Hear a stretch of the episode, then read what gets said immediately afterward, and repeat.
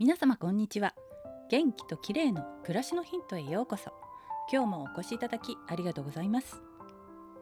だいぶ前の放送で座りっぱなしの時間が多い人は腸腰筋が使えなくなっている可能性が高いという話をお伝えしましたが今日は久しぶりにこの腸腰筋の鍛え方についてです。腸腰筋というキーワード覚えていますでしょうか？腸腰筋は大腰筋小腰筋腸骨筋の3つの筋肉からなっていて上半身と下半身をつなぐ唯一の筋肉です。この腸腰筋は体の深部にあるため意識しづらいのですがエラーを起こすと腰痛やぎっくり腰の原因となるので要注意です。腸腰筋はデスクワークなどで座りすぎの生活をしていると縮んだまま硬くなり過緊張を起こしやすいんだそうです。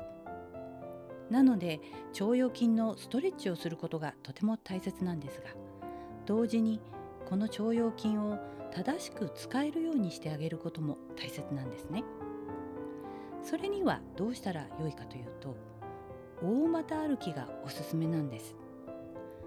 大股で歩く時には腸腰筋の特に大腰筋が伸展伸ばされることで歩幅が大きくなりその後収縮することで前への推進力が大きくなります。この動きを繰り返すことで腸腰筋をうまく機能させることができるようになります。前へ歩幅を広げようとするのではなく後ろ足をなるべく地面から離さないように意識して歩くと結果的に大股になりうまくいきます。アキレス腱を伸ばしながら歩く感じです。背筋を伸ばして歩きましょう。硬くなって使えなくなっていた腸腰筋が正しく使えるようになると腰や股関節の不調が解消されますよ。ぜひやってみてください。